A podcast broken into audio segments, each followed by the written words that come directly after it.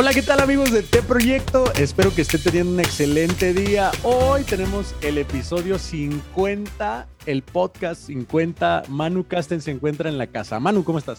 Ángel, muy contento, muy, muy, muy contento porque ya llegamos a 50 episodios aquí en T Proyecto en poquito más de un año. Eso está súper chido. Y aparte muy contento porque últimamente hemos estado como locos y, ha sido difícil coincidir. Lo he dicho en las últimas dos grabaciones que hemos tenido tú y yo. Pero de verdad, escuchas, ustedes nos oyen cada semana cotorreando como si fuera el pan de cada día. Pero yo creo que llevábamos como un mes sin grabar juntos, Ángel y yo. Grabamos el episodio pasado hace 15 días o 3 semanas, no me acuerdo. y, y, no pudimos grabar el, este episodio que era la idea grabar. Grabamos otra cosa. Y bueno, ya estamos aquí. Entonces estoy contento de que pudimos grabar el episodio 50 a tiempo para que salga. Y que pudimos grabarlo juntos. Ya me veía yo solo así hablando con una foto de Ángel o algo, porque no podíamos coincidir. Estaría bien chido eso, güey. Estaría bien chido eso. Eh, pero Güey, ya pasó una vez. Ya pasó una vez. ¿No, ¿No has visto el video? Güey, no. Hubo un episodio que grabaste tú, pero no se grabó tu video, güey. Ah, tu cámara no funcionó. Güey. Entonces puse, ah. puse una foto tuya y, le borré los labios y le puse unos labios de ti de otro video grabando. No. y se ve súper chistoso, güey, sí. Güey, ¿qué onda? ¿Qué me pasa, güey? Yo no veo este proyecto, ¿qué chingados me pasa? Creo que es el episodio donde hablamos de Whiplash. Ah, ya. Que fue de los primeros, güey. Chécate ahí en YouTube, güey, y estás así todo el tiempo. Y nomás se ve que se mueven tus labios. Güey, estaría súper chido verlo. Lo voy a ver, güey. Lo voy a buscar. Sí, güey. Pero, güey, sin duda alguna, la mitad de una vida humana casi, pues, digamos que este ser humano dure 100 años, llevamos ya la mitad del, del 100. Entonces ya. De la vida. De la vida. La mitad de nuestra vida, ¿no? Del podcast. 50 años, la edad de una persona casi anciana. Güey, eso va a ofender a mucha gente que no escucha podcast, así es que no te Ah. preocupes. 50, güey. Es de- de- a ver, hay que entrar en la crisis de la, de la mediana edad, güey. ¿Qué vamos a hacer? ¿Comprarnos un Ferrari convertible o qué rollo? Güey, ¿qué chingados le pasa? O sea, de verdad, ya quisiera yo tener 50 años y poder tener el dinero para comprarme un Ferrari. Yo creo que yo a esa edad Güey. estar preguntando, no mames, debo de pedir otro ayuda al gobierno, algo así. Otra ayuda al gobierno, güey. Güey, tú, tú no, no solicitaste ayuda al gobierno cuando empezó la pandemia, ¿verdad? No, me mandaste la solicitud, ya estaba pero súper metido, pero, pero no era de plano no tener ninguna chamba activa, güey. Ningún ingreso. Ningún ¿verdad? Sí. ingreso, güey. Tú sí la solicitaste, ¿no? ¿Y cómo lo estás pagando o cómo? Lo estoy pagando, ¿sabes cómo? cómo? Con haber perdido la paz en mi corazón y cada noche dormir con el temor de que el gobierno me busque y me diga es hora de que hagas algo por mí, güey.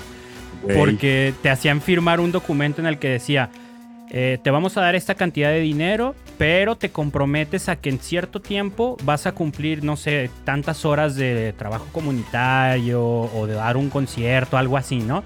Y en el momento con hambre y preocupación dices, güey, te firmo lo que sea, ya dame mi dinerito, ¿no? Güey, ¿cuánto era, güey? Era una lana, güey. 8 mil baros. Nah, güey, eran 5 mil pesos, güey. O Ay, sea, güey. eh, con eso libré la renta de un mes. Güey, está O súper sea, bien. sí fue muchísima ayuda, claro que sí fue muchísima ayuda en el momento. Pero, pero dices, híjole, obviamente se extendió muchísimo todo esto. Yo creo que los encargados de eso dijeron, ay, en seis meses nos traemos a todos los músicos a que nos hagan un mega festival gratis por eso. Pero pues se extendió, ya llevamos dos años. Obviamente ya no son las mismas condiciones de restricción y de eso. Pero yo creo que no nos lo van a cobrar. No, yo creo que no, güey. Yo creo que no. La cantidad era bajita, o a menos que el país entre en guerra, vas a ir hasta adelante, güey. Ándale, sí, güey. Vas a ir hasta adelante. Toma tus 5 mil pesos, perro. Ve a buscar a Putin. Te perdonamos la deuda si traes la cabeza de Putin. o la de un oso en el que estaba montado Putin. Oye, Sí, güey, sí, no creo. Pero. Pero, ¿qué te iba a decir? ¿Qué te iba? Ya ni me acuerdo qué te iba a decir por ese chiste de la guerra. son los 50. Pero sí, güey. yo creo que. Son los 50. Ah, son los 50, güey. 50 episodios, güey.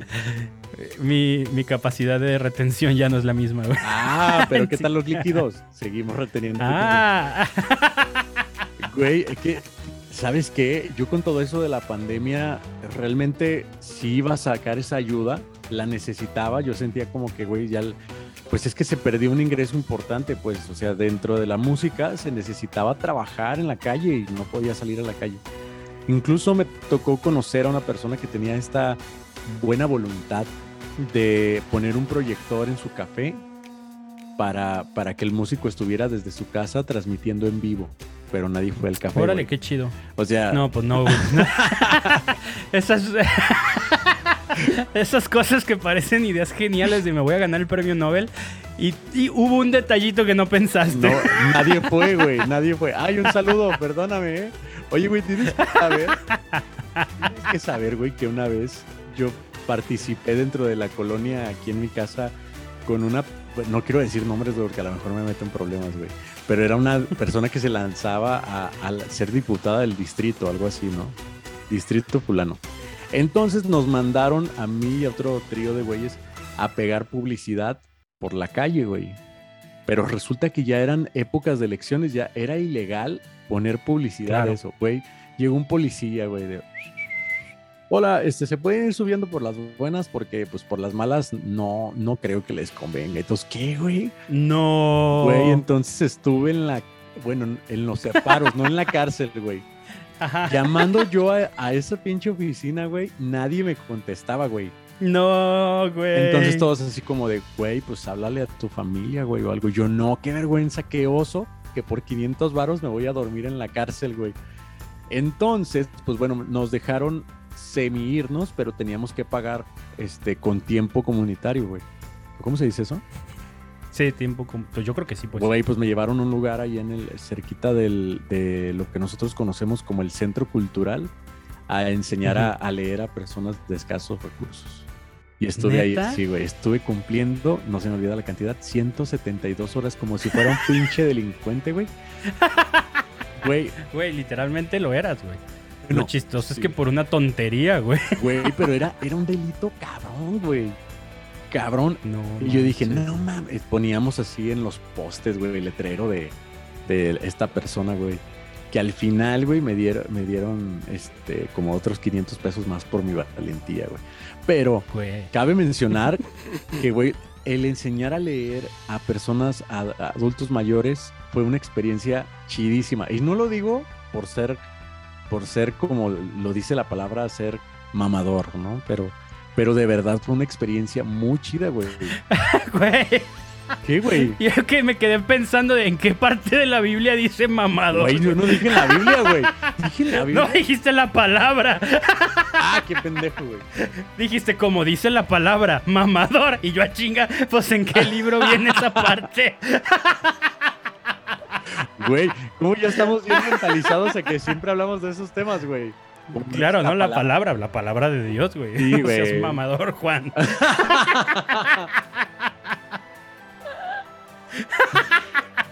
El que es mamador no entrará al Güey. reino de los cielos, güey.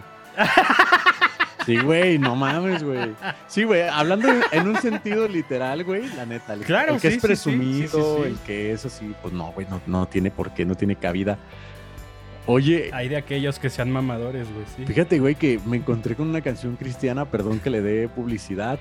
No sé de quién rayos sea, güey, pero es una canción que habla sobre sobre una persona que les está reclamando a Dios y le dice, oye, este, ¿dónde está aquel Dios de Elías? ¿Dónde está aquel Dios de Moisés que antes con solamente levantar las manos hacía caer fuego y todo? Güey, grandioso, grandioso que en la segunda estrofa Dios contesta y le dice, ah, bueno, pues ¿dónde están esos hombres como Elías? Que dejaron todo por seguirme a mí. ¿Dónde?". Órale. Güey, es una gran canción. Perdón que le dé Qué publicidad, pero, No, no, no, no, no pasa nada, no pasa nada. Pero- Aquí no somos de esos. pero deberíamos de, deberíamos de sacar algo así. Tú, tú, músico católico que me está escuchando, híjole, a- en base a la palabra de Dios deberías de sacar algo así de lindo. Este, sigamos escribiendo, es una gran canción. Sí, fíjate que hablando de, esa, de ese tipo de ideas, el otro día vi una publicación de un, un cuate de Perú. Me gustó mucho, él, es como muy crítico con, con estas ondas de la iglesia así, ¿no? O sea, es, es creyente, es evangelizador, pero es muy crítico en nuestras formas. Y, y saca un post en Instagram en el que dice, vienen con alegría, Señor, y, y abajo pone, venga, todos vamos con alegría, ¿no? Así como onda cuaresma, Semana Santa y todo este rollo. Pero luego le das a la siguiente imagen y pone, también vienen emputados, Señor, por lo que, por lo que les hace falta en la vida. Y luego la siguiente imagen y, eh, imagen. y también vienen cansados por las desgracias que han tenido que vivir y esto y esto. Y ya en sí todo el carrusel era una onda de no, no idealicemos la fe, no todo tiene que ser perfecto. La cosa es acercarnos a Dios como estemos, alegres, enojados, frustrados, cansados, pero acércate a Dios, ¿no? O sea, la reflexión se me hizo muy padre porque te saca, o sea, eso de usar palabras que normalmente no usamos para evangelizar y, y mover un poquito ese clásico que todos hacemos, ¿no? Como él en este caso agarró un canto que todo el mundo ubicamos, el vienen con alegría, Señor. O sea, no siempre te acercas a Dios alegre, o sea, no siempre estás alegre, no siempre estás en tu mejor momento. Como que se me hizo muy sagaz el, el que cachó eso de, pues como vengan, el chiste es que vengan, ¿no? No demos la imagen de solo alegres como esta canción de No puede estar triste un corazón que alaba a Cristo, soy de Ah, sí, ¿por qué no? Güey, Güey, claro que puede estar triste. Claro, a mí me entristece y, y, hay gente. lo, escribió una persona con el corazón bohemio, ¿no? Pero, güey, sí es cierto, tienes toda la razón. Eh, hay veces en las que definitivamente hay gente que puede llegar a minimizar la tristeza del otro por el hecho de, de ese tipo de canciones, de, oye, pero, pero tú crees en Dios, ¿por qué estás triste? Güey, ¿sabes qué? Eh, me ha tocado ver imprudencias, bueno, aquellas personas que han pasado un momento difícil de la pérdida de un ser querido, que a mí en lo particular que perdí a mi hermana, mi hermana muy joven, eh, la gente llegaba de la fe y te decía, güey, con esta certeza, güey, así, así, oye, este, pero, pero luego no crees en Dios. ¿O por qué te agüitas? Y tú decías, no mames, te quiero comer a patadas, güey. Así aplicar el Will Smithazo, ¿no?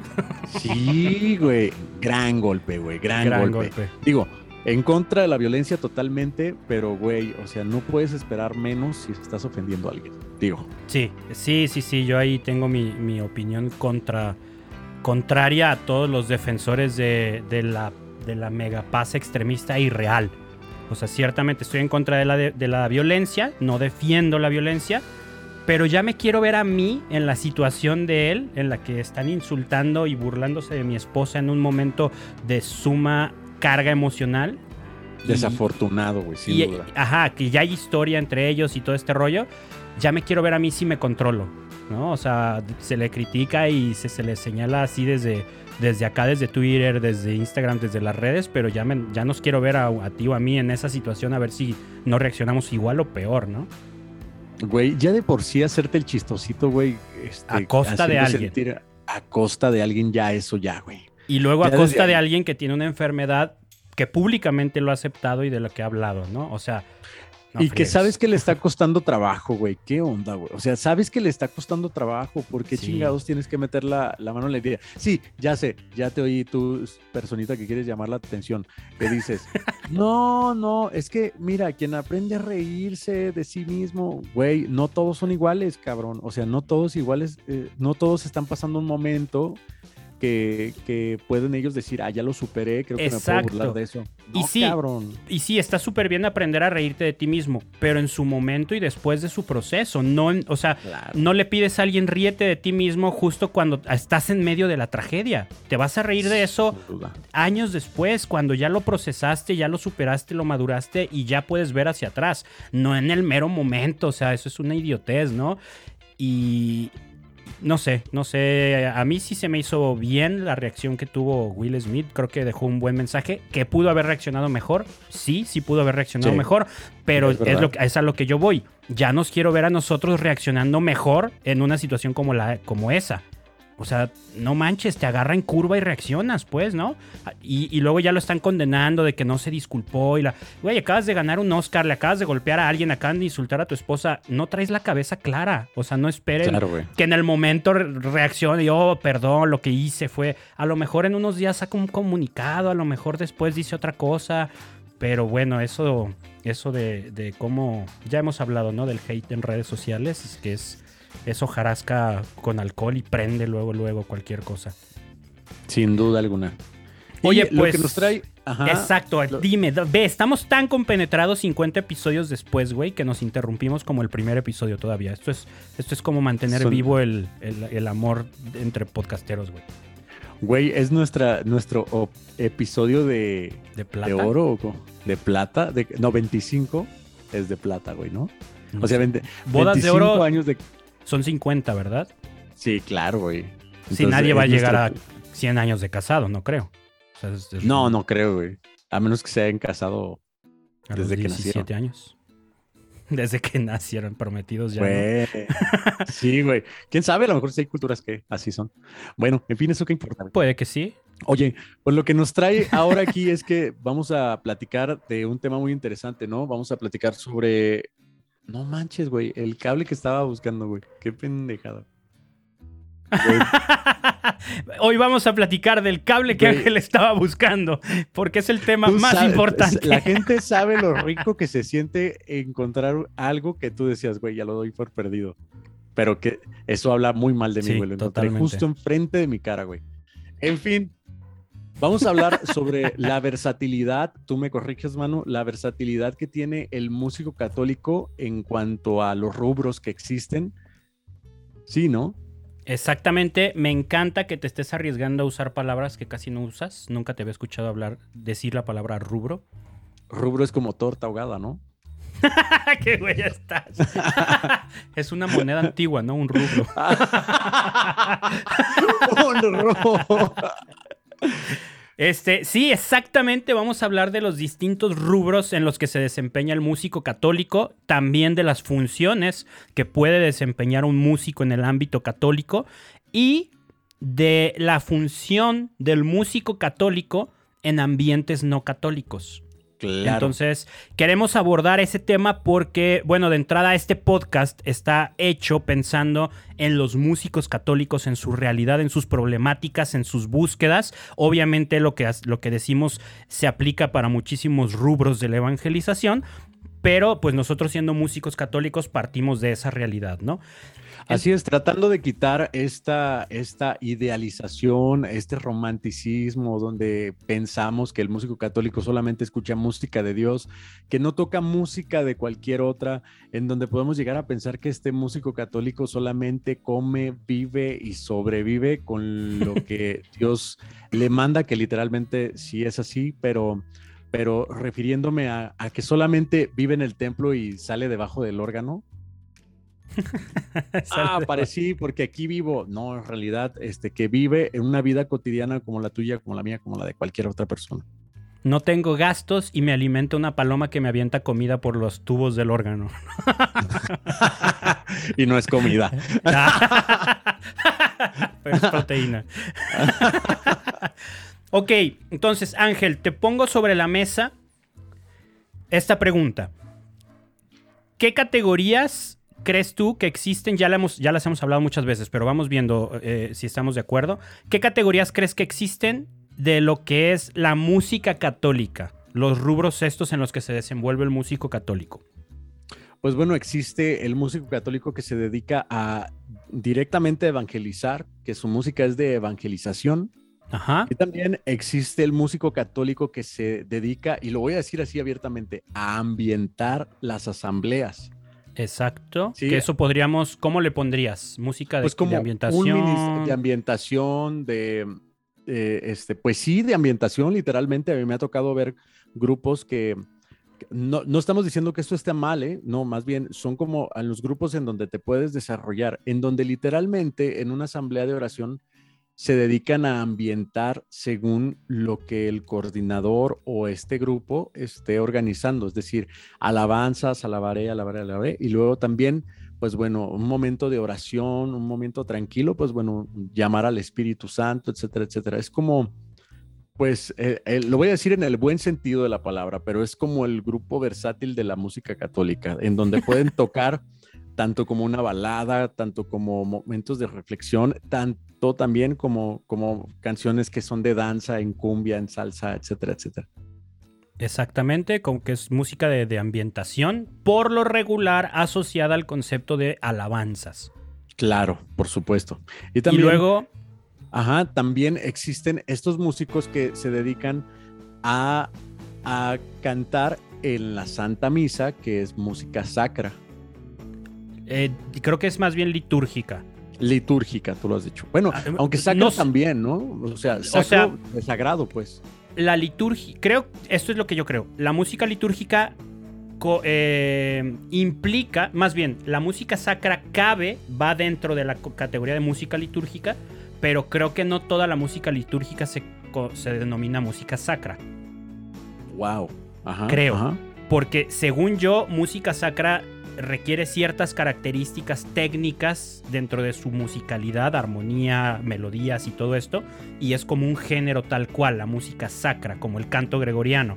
Por Y supuesto. por ok. ejemplo, no sé si, si ya no eres pan y vino, canto de comunión, se Ajá. considera música sacra, es música litúrgica, pero no sé si técnicamente, estrictamente hablando, sea música sacra. A lo mejor sí, a lo mejor son exactamente lo mismo porque la denominación es música sagrada, pero a lo mejor sí hay algo técnico. Estaría bueno preguntar. Voy a preguntarle a un amigo que se dedica mucho a, esta- a estos rollos y que nos quite la duda. Oigan, y para la gente que le queda la duda dentro de sí, de decir, oye, estos güeyes no saben de lo que están hablando, pues es que es verdad, no sabemos exactamente, Ajá, no lo Que tenemos no que les saber quede todo. la duda. Pero por favor, o sea, si tú lo sabes, déjalo en los comentarios. Y pues bueno, igual, si quieres, esconde un poco la soberbia, porque hay quienes nos comentan con toda la soberbia. Ustedes no saben. Es esto. y la definición de copy-paste, ¿no? Ándale, de una página. Incluso se termina pegando hasta la dirección, la dirección de ¿no? la Ándale. página. Este Oigan, contenido pero- fue sacado de acá. Pero sí, justamente me, me atrevo a decir esto porque también me gustaría meter en otro rubro que existe de, de- a los músicos, que es esta música popular con la que crecimos en el templo, que no viene siendo, que crecimos en nuestra comunidad, en nuestra parroquia, que no es música, eh, digámoslo así como tú dices, como sacra en su totalidad, sino que es música popular, pero precisamente te invita a la Eucaristía, a, este, a, a cantar un bonito santo, etcétera, etcétera, ¿no? Que esa la podríamos denominar como música litúrgica popular o contemporánea, Exacto. por así Ándale. Sí, estoy para no meternos en, en confusión- en confusiones a lo largo del episodio. Y si hay un término, pues por favor háganoslo saber, que pues Exacto. yo me puedo de- de- eh, autodenominar que soy de esa, de esa de cosa. esa índole, ¿sí, no? Yo, mira, rubro e índole, híjole, güey. Wow, güey. No, ¿Qué espérame. diccionario te estás leyendo, güey? Y, güey, y tengo, tengo pegado aquí en la mano, güey. Intrínseco, güey. Intrínseco, güey. Ah, es que todavía no sé en dónde, güey. ¿En dónde? ¿En ¿Qué dónde, güey? estás? Sí, Este. Mira. eh, yo, de, de las que agregaste, de las que mencionaste, yo agregaría dos más. Adelante, sí. Una, los músicos de adoración. Que no son necesariamente los de ambientación, Ajá. ni son necesariamente los de litúrgica, que caben en los dos, porque en una asamblea te puedes aventar fácilmente un canto de adoración y en la misa también. Pero, pero hay veces que, por ejemplo, te toca cantar una hora santa y pues no vas a estar animando como tal como en una asamblea y tampoco es una misa. Ajá, es una hora santa, es un rato de adoración. Entonces yo pondría esa categoría, música católica de adoración meramente, y pondría otra que, que he estado considerando a, a- a partir de hace unas semanas apenas, que nunca había puesto en mi radar, que es la música de catequesis, Güey, ¿Qué es? buena, a ver. que es música que no es ambientación como tal de, ah, vamos a bailar, pero tampoco es en sí litúrgica, tampoco, o sea, es como, como un canto didáctico que te enseña algo, pero en forma de canto en vez de, de platicártelo, ¿no? Hay pocos ejemplos, es difícil de conceptualizar en la cabeza, pero, pero pues, Por ejemplo, o sea, Álvaro Fraile, ¿te refieres como a ese tipo de música?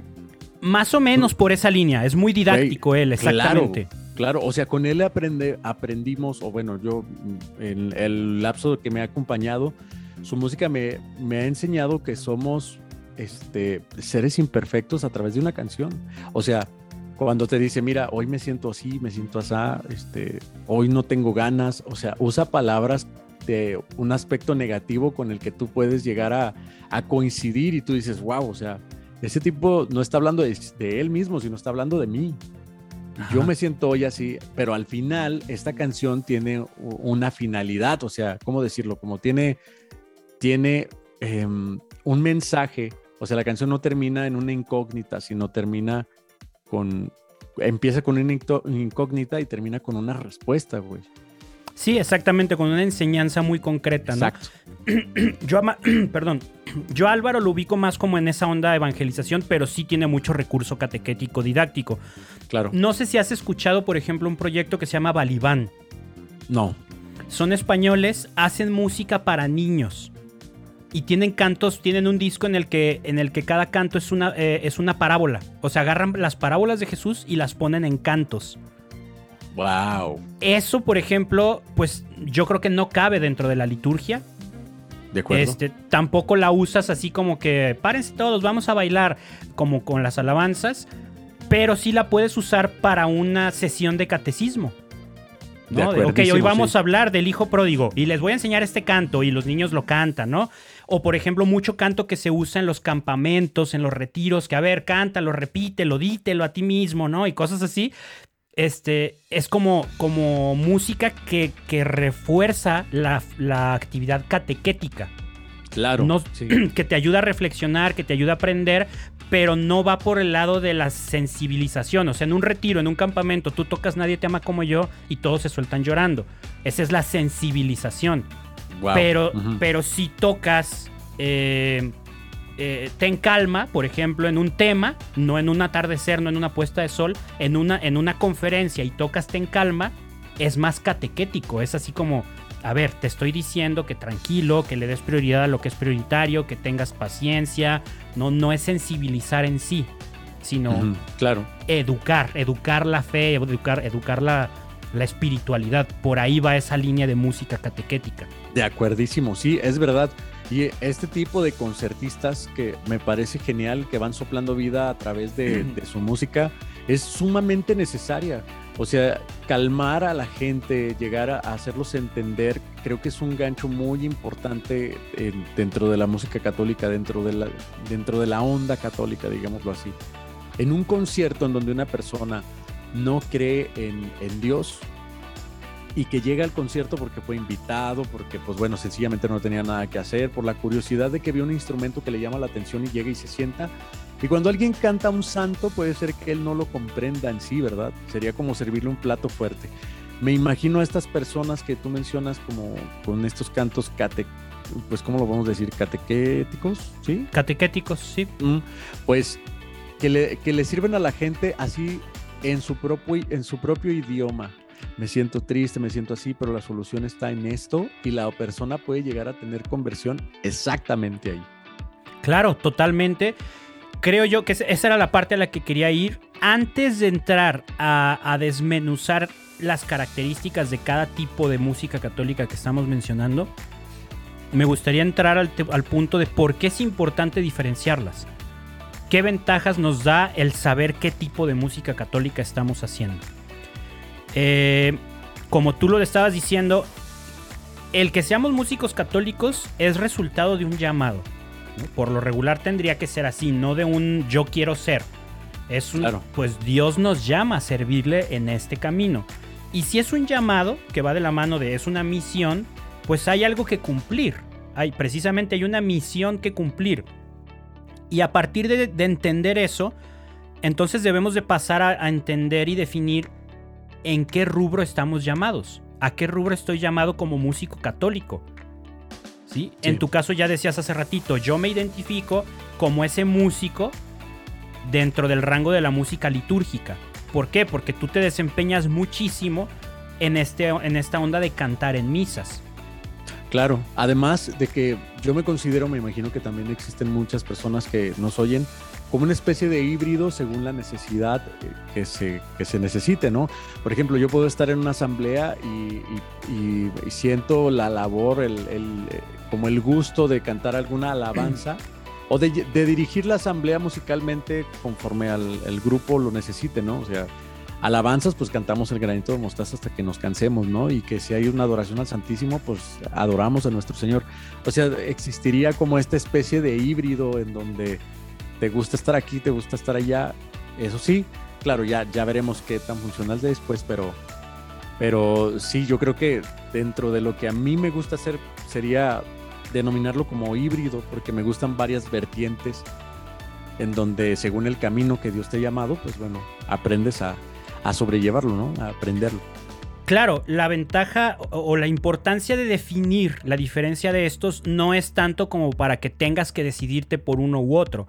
Claro. Eh, la mayoría, yo creo que el 90% de los músicos católicos sabe desempeñarse muy bien en distintas áreas de esto. O sea, alguien que te canta una misa, perfectamente te puede cantar una hora santa, perfectamente te puede acompañar en una, en una asamblea de alabanzas ¿Cierto? y muy probablemente también te sepa hacer algo de canto catequético y de evangelización. O sea, perfectamente puedes cubrir todos en un rango respetable. A lo mejor dices, bueno, un músico sacro que te domina el canto gregoriano, claro que lo va a hacer mil veces mejor que yo que, que me sé apenas Dios está aquí, ¿no?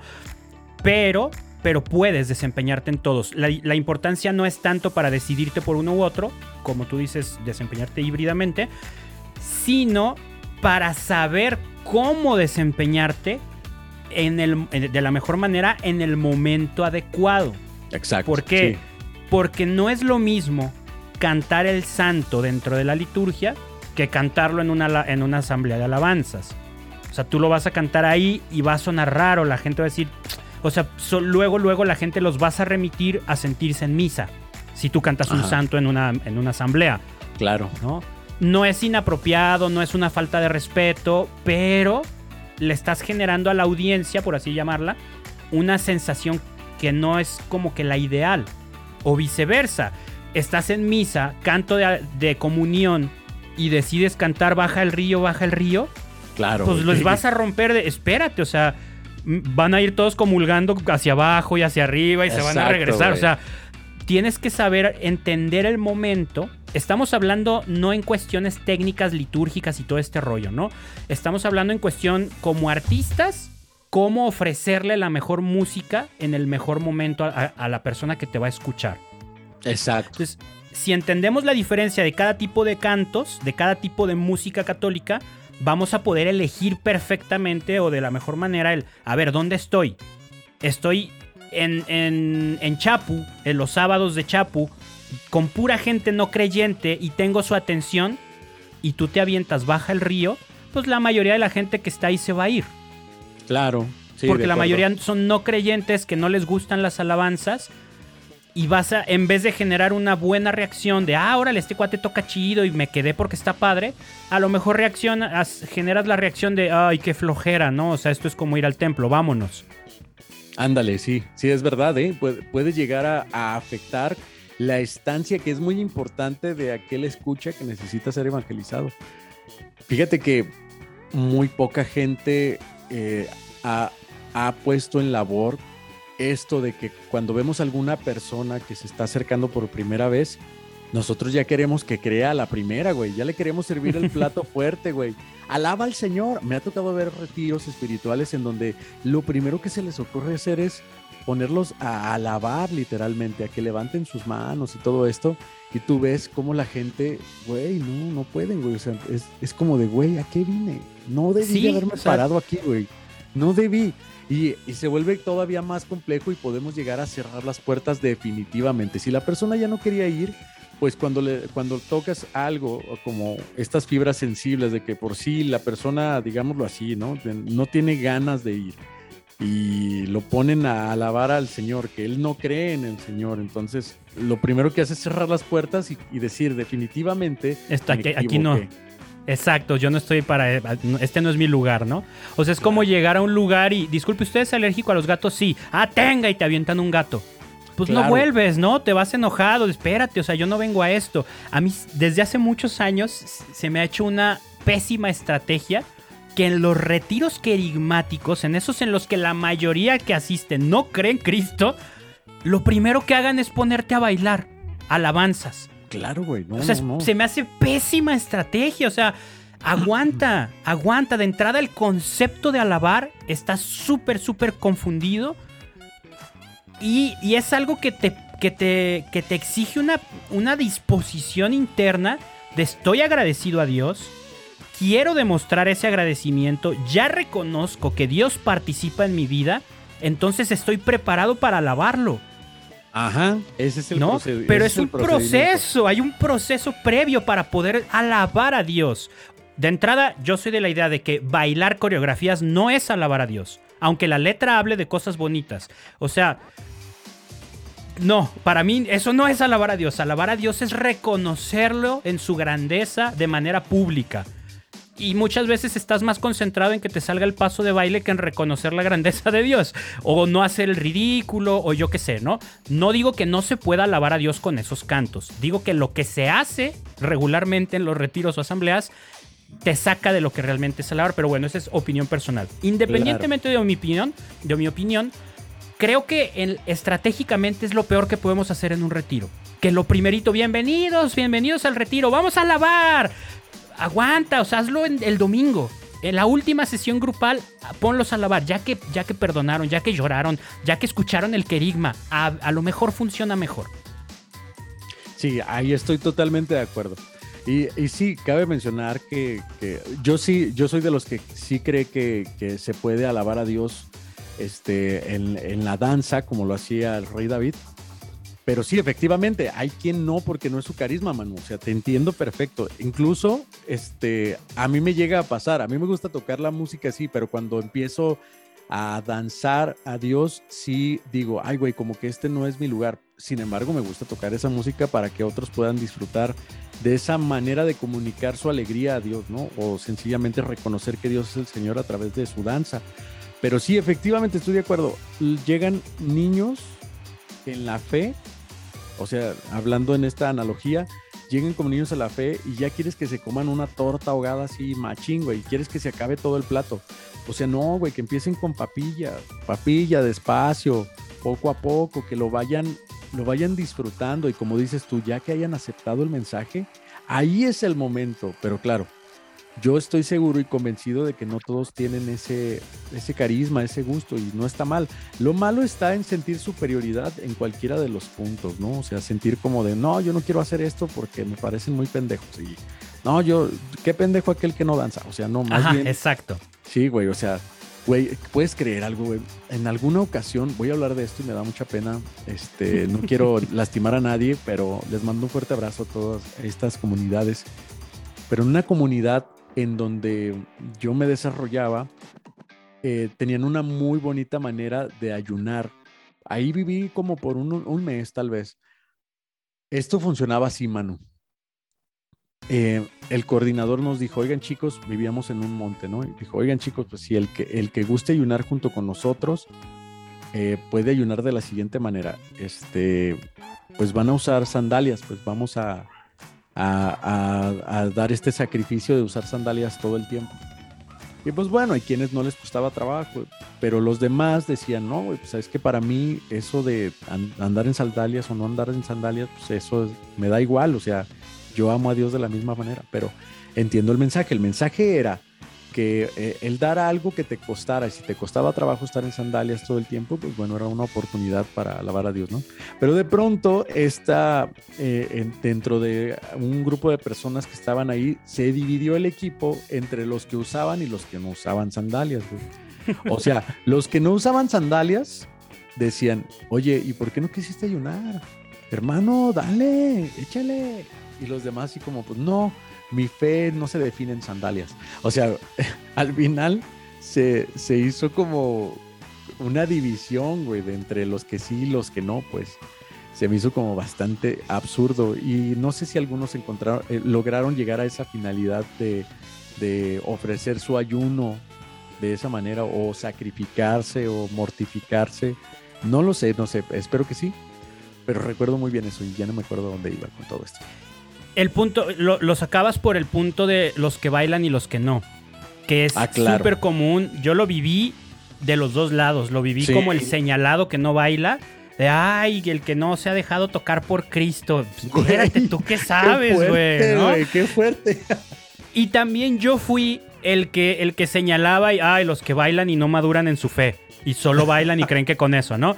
Y no, o sea, es lo que tú dices. No hay que generalizar. No hay que generalizar. En- ahorita el punto no es tanto si está bien o está mal el hacerlo. Claro que le puede sacar mucho provecho. Claro que muchísima gente le enriquece hacerlo.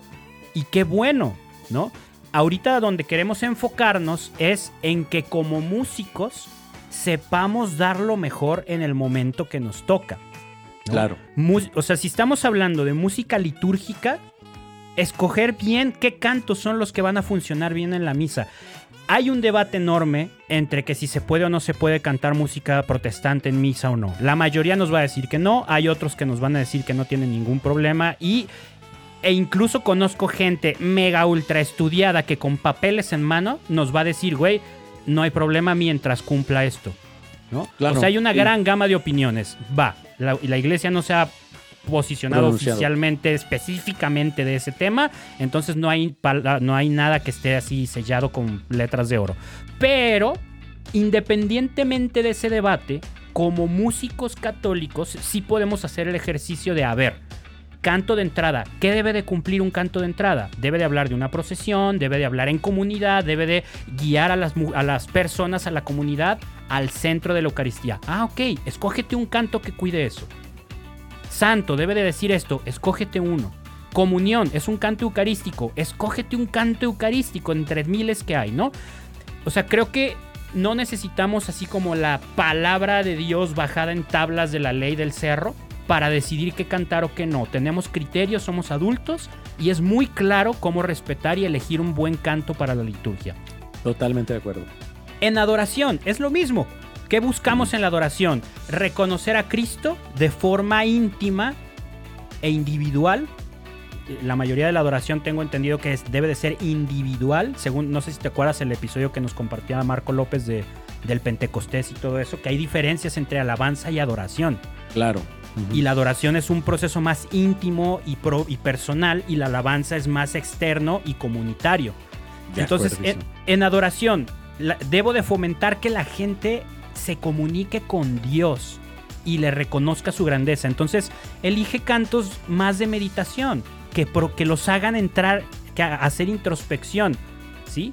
Algunos repetitivos, unos que lleven a la gente a cantar, pero a cantarle a Dios que se dirijan a Dios en silencio o en canto, pero fomenta esa comunicación con la persona y Dios.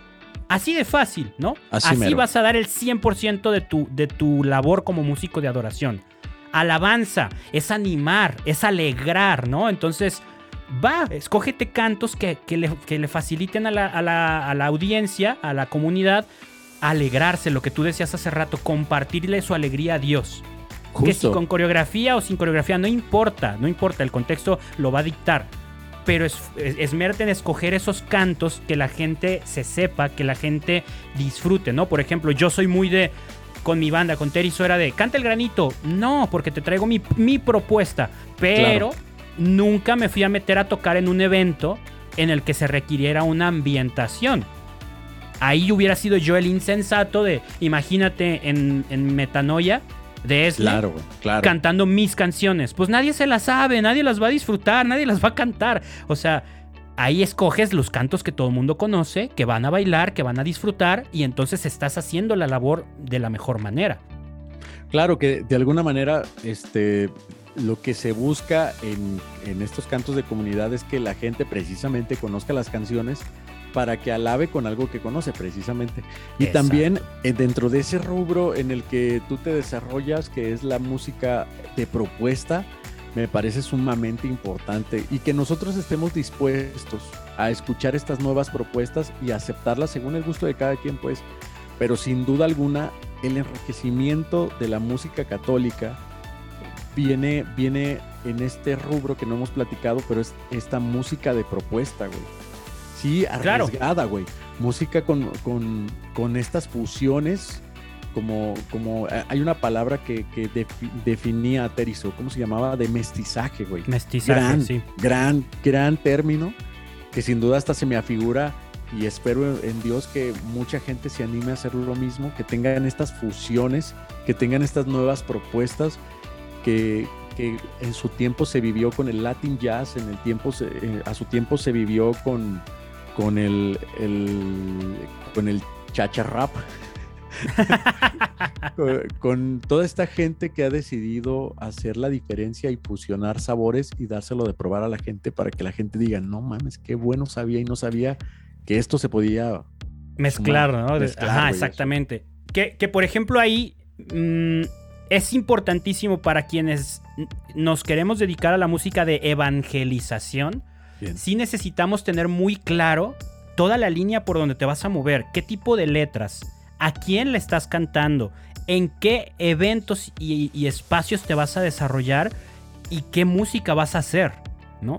¿Por qué? Porque en tu caso tú también haces este rollo de música de evangelización, no nomás te desenvuelves en lo litúrgico y alabanza y adoración y todo esto. Y me acuerdo hace poquito que tuvimos este evento en el que te invitaron a tocar el de las cruzadas matrimoniales, que planeamos todo el rapper y todo, y no, sí hay que meter unos covers y luego metes una canción tuya y hicimos toda nuestra planeación supuestamente perfecta. Llegamos al evento, tocamos una canción tuya y la gente no reaccionó. Ajá, exacto. ¿Y, ¿Y qué hicimos? O sea, tú tomaste la decisión de vámonos con alabanzas, güey. ¿Por qué? Porque la gente que vino al evento es gente creyente que quiere disfrutar, que quiere bailar, que quiere cantar. Entonces aventamos alabanzas tradicionales y todo el mundo fue feliz y todo el mundo fue, estuvo fascinado con tu participación, ¿no? Y ahí fue hacer el ejercicio de, ok, sí, hubiera estado padrísimo aprovechar con tu música, darla a conocer, pero el evento no lo permitía, el evento no era para eso. Entonces estuvo súper bien el tener esa humildad de decir, sí, son dos mil, dos mil personas que hubieran escuchado mis canciones, pero si hubieran ido con un mal sabor de boca. Porque hubiera sido, ¡ay, qué aburrido estuvo! Por más chida que esté tu música, ¿no? de acuerdísimo, de acuerdísimo. Y la verdad, hay que saber el, someterse, porque si de alguna manera llegas a pensar, wow, voy a tener un, se dirá, aforo de no sé cuántas personas que van a poder escuchar mi música, pero al final tomas la decisión y dices, esto no es por mí, güey, o sea, esto no es por mí. Exacto, estás ahí para servir. Para servir, güey, para servir. Este, y, el disfrutar de alguna manera y darle, la, que te dé alegría el que otros compañeros sí hayan podido dar su, su, pues, su propuesta y que sea aceptada por, la, por lo propenso que es. O sea, si es algo más de jóvenes, pues obviamente la música un poco más juvenil, digámoslo así, tiene más aceptación y el decir, güey, pues por lo menos yo cumplí ese rubro que alguien a lo mejor nos iba a aventar, ¿no? Que era el de la alabanza y que predispone a que otros compañeros puedan presentar su música. Güey, eso es maravilloso. En este evento que es el de las cruzadas que tú mencionas, yo me, yo me vine con ese buen sabor de boca. Como de, ah, mira, como que se necesitaba en esta participación, que, hubiera una participación con música popular, que me tocó a mí aventármela, como para que los demás o para que la gente estuviera ya, ok, ya la vamos, ahora viene un chico con una propuesta nueva, que fue el caso de Gabriel Echel, que fue el caso de un, un, amiguito ahí que vimos que estaba cantando, que también se aventó su testimonio y tocó una rola, como fue el caso de Martín, que también fue de adoración y estuvo maravilloso, güey, y estuvo increíble. Claro, el, chiste precisamente es como ubicarte, a ver, ¿qué papel juego en este, en este día, en este evento, ¿no? Como, como si fuéramos futbolistas. Hoy eres defensa, hoy eres central, hoy eres delantero, hoy eres portero. Pues no puedes, o sea, si te toca jugar de portero, no puedes aferrarte a estar adelante para meter goles. Así el equipo pierde, el equipo pierde, ¿no? Entonces, si en este caso, usándote a ti como ejemplo, nos hubiéramos aferrado a que tocaras tu música, a lo mejor hubiéramos hecho que se hubiera complicado todo el evento porque los dejamos de malas. Probablemente, güey. Probablemente, de, o sea, nos aferramos a que se toque mi música para que me conozcan y la gente se hubiera sentado como, pues sí está padre, pero yo quería bailar, yo quería cantar y entonces ya la conferencia ya no están tan de buenas, ¿no? No sé, o sea, a lo mejor pudo haber pasado todo lo contrario, pero no sabemos. En cambio, tuviste la sensibilidad de leer al público, de decir, no, o sea, esto no va a funcionar, cambiémosle y funcionó a la perfección. Entonces, eso está bien chido. Tener la humildad de decir, a ver, aquí estoy para que el evento funcione, para, para servirle al evento y a la gente, ¿no? Eso en cuestión espiritual, en cuestión de identidad como músico católico. Siempre vamos a estar para servirle al momento, no para servirnos nosotros. Y como artistas, ya en cuestiones muy técnicas, también es necesario aprender a leer al público y el momento, ¿no? O sea, a ver, aquí qué se necesita, más prendido, menos prendido, más balada, menos balada, más conocido, menos conocido, los puedo enganchar con una propuesta nueva, ya los tengo en las manos para enseñarles mi nueva canción que no se saben, o todavía no, mejor les doy algo que dijeran fácil para que se vayan con la sensación de, no manches, este güey canta bien perro. Claro. Hay claro. que saber leer, hay que saber leer el momento y el evento. Lo que pasaba, por ejemplo, en, en Festival Anuncio, allá en Francia. Allá en la vida van a meter, o sea, yo nunca vi que metieran alabanzas y cosas populares de allá, porque el evento permitía meter pura canción, pura música original, propuesta nueva, porque la gente está habituada, porque el evento lo, lo- lo facilitaba y funcionaba a la perfección. ¿No? Pero el evento, o sea, el evento te lo permite. Si el evento Sí, no lo permitiera aferrarte a eso, sería contraproducente. Sin duda alguna, ese punto es muy importante. Estar en el momento adecuado. O sea, si tú quieres dar a conocer tu música, qué mejor que tú este, organices un concierto en donde la gente ya va, a- ya sabe a lo que va, ¿no? Vengo a escuchar esta música este, nueva y le, le estoy dando esta oportunidad de ser escuchada. Sin duda alguna, eso está bien. Y también estos conciertos que podemos estar este, haciendo todos en donde va a estar fulano, mengano, sutano, presentando esta propuesta nueva, esos son, es, es oro, pero como tú dices, hay que saber eh, entender y tener la sensibilidad de saber qué es en lo que yo puedo servir, no en lo que yo...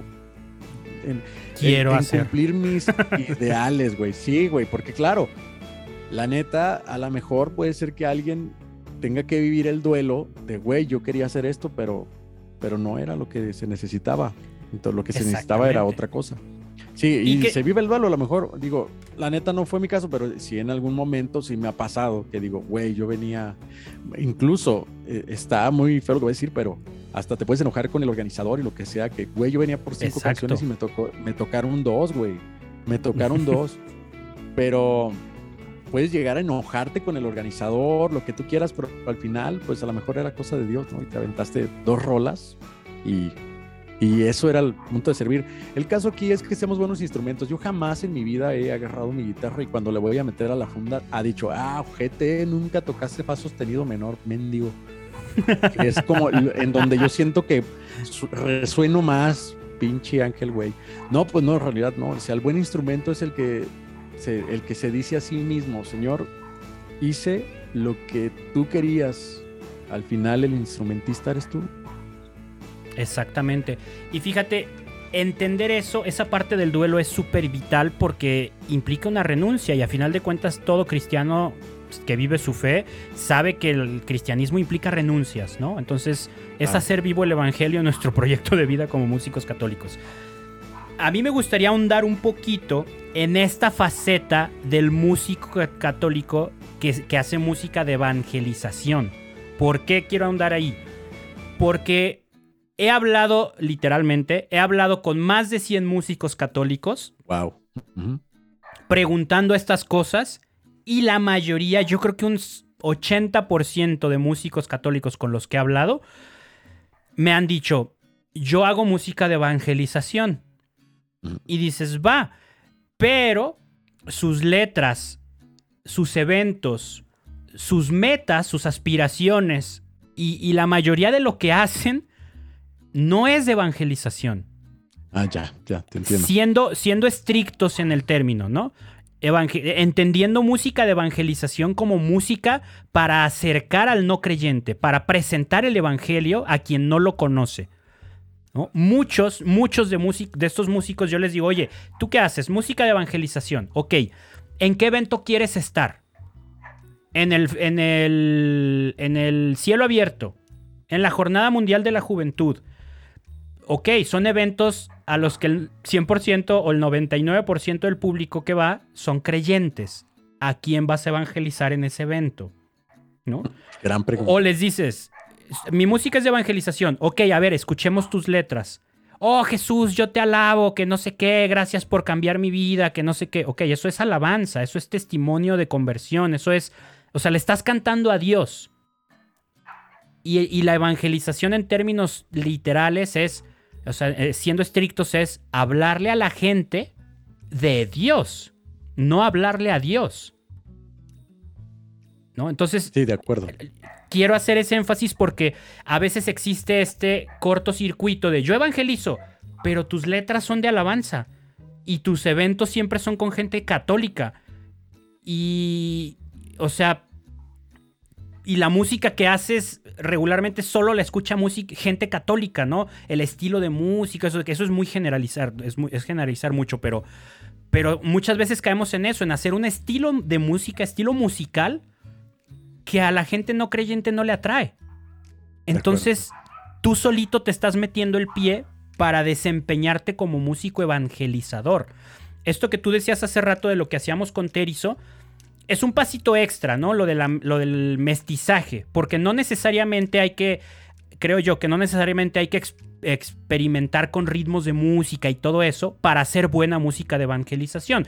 O sea, eso fue, era un gusto que teníamos todos nosotros de jugar con un chingo de ritmos, pero perfectamente puedes agarrar el rock, perfectamente puedes agarrar el pop, perfectamente puedes agarrar la bachata, la cumbia, el jazz, el blues, o sea, no mezclar tanto, hacer algo un poquito más, más natural, pero que sea de evangelización, porque la raíz está en de qué vas a hablar, a quién le vas a hablar y en dónde te vas a presentar. ¿No? Yo creo que esas tres son las preguntas claves para definir si con tu música estás realmente evangelizando. ¿No? Exacto. ¿De, qué vas a hablar? De cosas que le interesen al que no cree. Tienes que hablar de eso, de cosas que le llamen la atención. Obviamente no de mujeres semidesnudas bailando en una fiesta. No, eso le interesa, pero no vamos a hablar de eso. Pero sí vas a hablar de cómo, cómo, cómo soltar las cargas que traes, porque eso le interesa al no creyente si vas a hablar de cómo vencer la tristeza o de cómo adoptarla como parte de la vida y superarla. De cómo perdonar, de cómo olvidar, de cómo, de cómo vivir alegre, ¿no? Esas cosas son verdad, son parte del Evangelio y le van a interesar al no creyente, porque está buscándolas. Sin duda.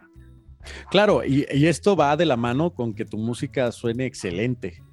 O sea, sí, no dejemos de lado eso que, es muy importante. O sea, tienes, tienes que sonar muy bien para que la gente, vuélvete irreprochable en la música, para que aquella persona que ya va con, este chip de no quererte escuchar, pues no tenga un, que no tenga un pretexto para decir, ja, te dije, pinches güey, tocan bien feo y pues menos los voy a escuchar. Pero ciertamente, San Juan Bosco utilizaba este, cierto, ciertas suertes, digámoslo así, para llamar la atención de muchas personas, o sea, la cuerda floja, este, malabares, etcétera, etcétera, para poder atraer a la gente y, a los jóvenes, mejor dicho, y, así evangelizarles. Y me gusta mucho, mucho su, un dicho que él tenía en los oratorios, o más bien a toda aquella persona que decidía ser un salesiano. Primero interésate por sus cosas para que ellos se interesen por las tuyas. Eso me parece a mí fundamental claro. Por ejemplo, si, si ves que hay una persona o existen personas, este, este rubro de evangelización en el que te quieres aventar es el rock, güey, no te olvides de tocar un buen rock que sea como luz para luz, para todos para todas estas, este, pues en el buen sentido de la palabra, todos estos mosquitos o, o, moscas para que se acerquen de volada con ese gancho y ahí puedas inyectar ese mensaje. Pero claro, sí, Ajá, o sea, no el hecho de que ya toques rock o hagas un intento de rock, ya, ah, la propuesta va a ser aceptada porque para mí ya es rock. No, o sea, actualízate lo más que puedas y tú perfecciona tu instrumento lo más que te sea posible, por supuesto, según tus capacidades, pero para que aquella persona que te esté escuchando no te vuelvas irreprochable, que diga, güey, a lo mejor no estoy de acuerdo con lo que está cantando, pero su música tiene algo y no he podido dejar de escucharla todo el fin de semana. Güey, ese es un golazo, güey. Eso, está, güey. Y eso, dale, dale.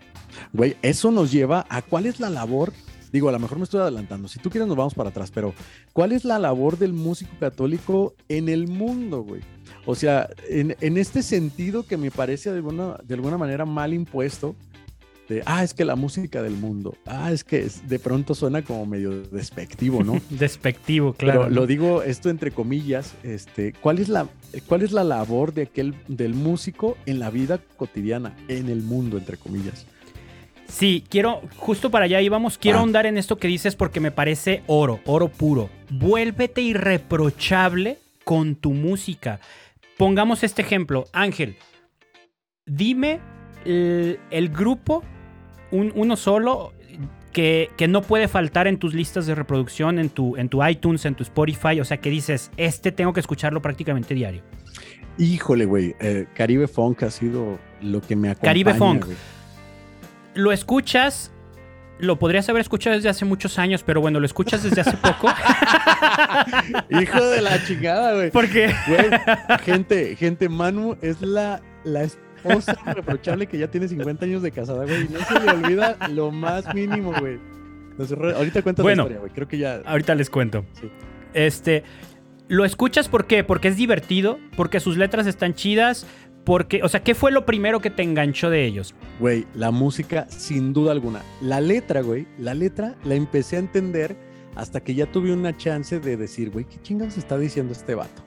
Así, porque lo dice muy rápido, el parafraseo es muy difícil, pero el coro es sumamente, o sea, pegajoso y todo. Y la música Pegajosos. Güey, lo que le sigue de con pocos elementos, esta, la, la música la convierten en una obra de arte, güey. Es una obra de arte. Es- a eso quería que llegaras, güey. Es una obra de arte. Yo creo que muchos de los que estamos aquí hemos ido a un museo, hemos ido a ver una película, hemos ido a ver una obra de teatro, hemos ido a ver un espectáculo de danza quizá, y no somos expertos en eso la mayoría. ¿no? Yo soy ignorantísimo de la danza, ignorantísimo del teatro, ignorantísimo del cine. Y sin embargo, voy, veo y disfruto sin adentrarme al lenguaje cinematográfico. Leo una novela y a lo mejor no entiendo perfectamente qué quiso decir el escritor, pero, la pero me entretiene y entonces la leo y la acabo y, me y la disfruté y busco la siguiente novela de ese mismo autor. Hay que asumirnos como artistas para entender que lo que hacemos tiene un alcance que toca el corazón de la gente, aunque no entienda de qué hablamos. ¿Sí? Exacto. Erróneamente, en el mundo de la música católica hispanohablante, creemos que la prioridad es la, es la letra. No importa la música, lo que importa es lo que dice la letra, depende del contexto. En la liturgia estoy de acuerdo, en la adoración estoy de acuerdo, en la alabanza estoy de acuerdo y en la catequesis estoy de acuerdo. En la evangelización no estoy de acuerdo. ¿Por qué? Porque si tu público al que tú quieres llegarle para evangelizarlo es público no creyente, no los vas a enganchar con la letra, los vas a enganchar con buena música, ¿no? Ángel, ¿escuchas música en inglés? Sí. ¿Alguna canción, algún grupo, que, algún artista que digas, este me gusta mucho? Sí, pues puede ser eh, Celine Dion, por ejemplo, este Bruno Mars, sin duda alguna. Bruno Mars, Es- Bruno Mars, un poquito más contemporáneos. ¿Sabes de qué habla su canción más famosa de Uptown Funk? No, ni de chiste, no sé. Exacto, yo tampoco. No, yo tampoco. No me importa de qué habla, porque la canción está perrísima. Y tienes, creo claro, que, no sé cuántos millones de reproducciones en YouTube, porque la canción está súper bien hecha. Y no me importa Claro. de qué habla. ¿No? En algún momento me podré dar el tiempo de escucharla, analizarla y decir, ah, habla de esto. Órale, está chido el mensaje. O, güey, son puras tonterías. No importa. En algún momento lo podría hacer porque ya me gustó la canción y me interesa el artista. Así hay que pensar como artistas católicos evangelizadores. Haz buena música, que la música engancha a la gente y que te metan en sus listas de reproducción, que eso es un logro dificilísimo de hacer, que alguien te escuche realmente. Y ya que te escuche y se enganche, se, se tomará el tiempo de escuchar de qué hablas. O de seguirte en redes. Y en redes ya puedes echarte una prédica, puedes aventarte una imagen del Evangelio, yo qué sé. Pero para evangelizar como músicos tenemos un recurso brutalmente bueno, totalmente desperdiciado. Queremos que se enamoren de nosotros por nuestras letras bonitas sonando horrible. O tocando Claro, en eventos donde no van no creyentes. Claro. Y, y ¿sabes qué, güey? Un claro ejemplo fue, e- es este, o fue este de una canción que se llamaba Movimiento Naranja. Na, na, na, na, na, na, na, na. Claro. Güey, puede- puedes creer que hasta, güey, a lo mejor no voy a aventurar y si la gente sabe más, pues chido, pónganlo en los comentarios, pero, güey, había, había en un antro de Francia, una onda así, güey, de Canadá, no tengo ni la menor idea de dónde, pero un lugar extranjero, güey, en donde la gente estaba bailando esa rola, güey, y ni siquiera sabía qué era, no, no sabían de qué se trataba, güey. Eso era era- yo, yo me quedaba pensando, güey, qué importante es el que esta, la, que la música, uno suene bien, otro que tenga, pues bueno, esta melodía pegajosa y que sea, pues, de una manera este, pues anímica y todo. La canción, mucha gente estoy seguro que decía, güey, es que esa canción me pone de buenas. En cambio, mucha gente que entendemos la letra podemos decir, ¡ay, pinche gente! Pero, güey, sin duda alguna, era una maravillosa canción que... Estaba súper bien hecha para lo que buscaba. Exactamente, o sea, sabiendo, y, y la cosa está aquí, ya escucho la vocecita de quien diga, nah, estás menospreciando la letra, ¿cómo vas a evangelizar si no ponen atención en la letra? Ojo aquí, si pensamos que nuestra labor depende completamente de una canción, pues vamos a querer que cada canción hable completamente diga completamente todo lo que queremos decir. Pero si lo pensamos como un proyecto conjunto y la canción es una parte de ese proyecto, entonces no nos va a hacer ruido que una canción no diga Dios, que una canción hable de un tema un poquito más mundano. ¿Por qué? Imagínate, haces una canción que te hable de, de, que los días y la vida es de lluvia y de sol, y de que hay días buenos y hay días malos, y a veces te va bien y a veces te va mal. Alguien podrá decir, ¿eso qué tiene de católico? Pues tiene un montón, porque la vida es así y Dios así la hizo y eso es católico, ¿no? O sea, eso lo vive cualquier católico. Y sacas esta canción que no dice Dios, no dice religión, no dice nada, nada, nada que te pueda hilar a que es música católica. Pero la haces súper bien y la gente que no cree la escucha y dice qué bonito mensaje. Y entonces le dan like, la suman a su lista de reproducción y la escuchan y la escuchan y les gusta tanto que te buscan en redes sociales. A ver quién la canta, quién la escribió y te topan en Instagram, te agregan y empiezan a seguirte. Y en tu Instagram no solo subes imágenes de piolines con el Evangelio, subes fotos del paseo aquí, de que ya me reí acá, de tu gatito, tu perrito jugando, y a veces subes un video reflexionando y, y tratando de hacer pensar a la gente, o de tus vivencias, y luego de la nada subes una foto del Santísimo. Y esta persona que dio contigo por la música, que ya te está siguiendo porque tu estilo de vida le gusta, se topa con que eres católico y vas al Santísimo su reacción ya no va a ser, ay, qué hueva, un católico más, porque ya te lo ganaste de otras formas. Ajá, ya le abriste la duda de, órale, es católico, pero no es aburrido como los demás. Eso ya es, es terreno ganado. Si hubiéramos intentado hacer eso subiendo una canción mal grabada, no importa el mensaje de la letra, que suene mal, no te, no, te escuchan, no, no te meten en su Spotify, en su Apple, ¿no? No te siguen, no, no van a tu Instagram y te buscan y no te vuelven a escuchar. Y entonces, por más que tu letra sea inspiradísima según tú y basada en los mejores exégetas de la Biblia, a nadie le va a interesar porque suena mal. Exacto, güey. Y ya. O sea, si suena mal de ahí, ya está mal recibido, güey, y ya. Fíjate que en TikTok me encontré a una. a, un, un grupo pentecostal de puros chavos que hacen unas entrevistas, güey, pero muy graciosas, güey. Muy buenas, muy graciosas. Incluso puedo decirte que yo dije, wow, esta, gente, qué chido que está haciendo este tipo de evangelización dentro de su, dentro de su bandera y todo lo que están logrando. Pero me pareció un, un punto bien asertivo, me la pasé muy bien en un video mientras los veía cómo vivían su asamblea pero, güey, es precisamente eso. O sea, me engancharon a mí que yo estoy lejos de su alcance, digámoslo así, dentro, muy lejos de, dentro de la preferencia que ellos están buscando. Pero sin duda alguna me quedé a ver todo el video porque me pareció maravilloso. Tres minutos y medio me aventé completo porque precisamente se volvieron irreprochables para mí. Yo dije, wow, están haciendo buena música, están haciendo una entrevista muy divertida me la pasé muy bien. Claro, sí va a haber quien diga, no, pero no puede ser, ¿cómo es posible que le des un like a esta, esta gente? Güey, pues quieras o no, son nuestros hermanos y lo están haciendo mejor que, en mi caso, lo están haciendo mejor que yo. hay que aprenderles muchísimo en ese aspecto, ¿no? Y fíjate que la pasé súper bien, te digo, la pasé muy bien y me hizo pensar en una cosa, wow, güey, o sea, si tan solo yo me animara, si tan solo este, yo revisara mi, mi contenido, mi manera de expresión, este, o sea, me hizo ver hacia adentro y no hacia afuera, güey, como ciertas personas que pueden llegar a decir, ah, pero, pero, pues como ellos no comulgan, pues qué feo, la neta. No, o sea, no, no, no pongas a criticarte eso ahora, güey, sino el decir, wow, mis hermanos eh, lo están haciendo muy bien y yo, ¿qué puedo sacar como recurso de eso que acabo de ver? Porque lograron su objetivo conmigo que estoy fuera de su alcance. Eso, eso, hay que ponerle atención a qué le puedo aprender a quien, a quien sabe captar la atención de su público, del, público al que quieren llegar. Eso es vital, ¿no? Entonces, yo creo, soy fiel, fiel partidario de esto, de, entender y ser, ser críticos objetivos con uno mismo. Claro. ¿no? A ver, yo digo que soy músico evangelizador. Y sí, tus letras son hacia la gente no creyente, le interesan a ellos.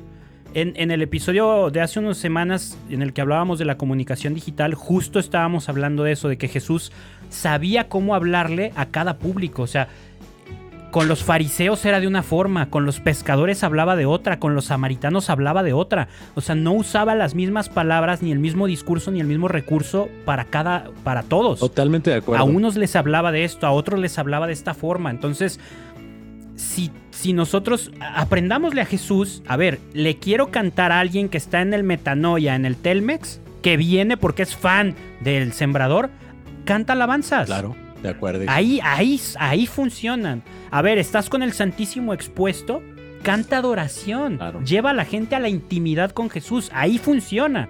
Estás en un evento en la calle donde la mayoría de la gente no cree.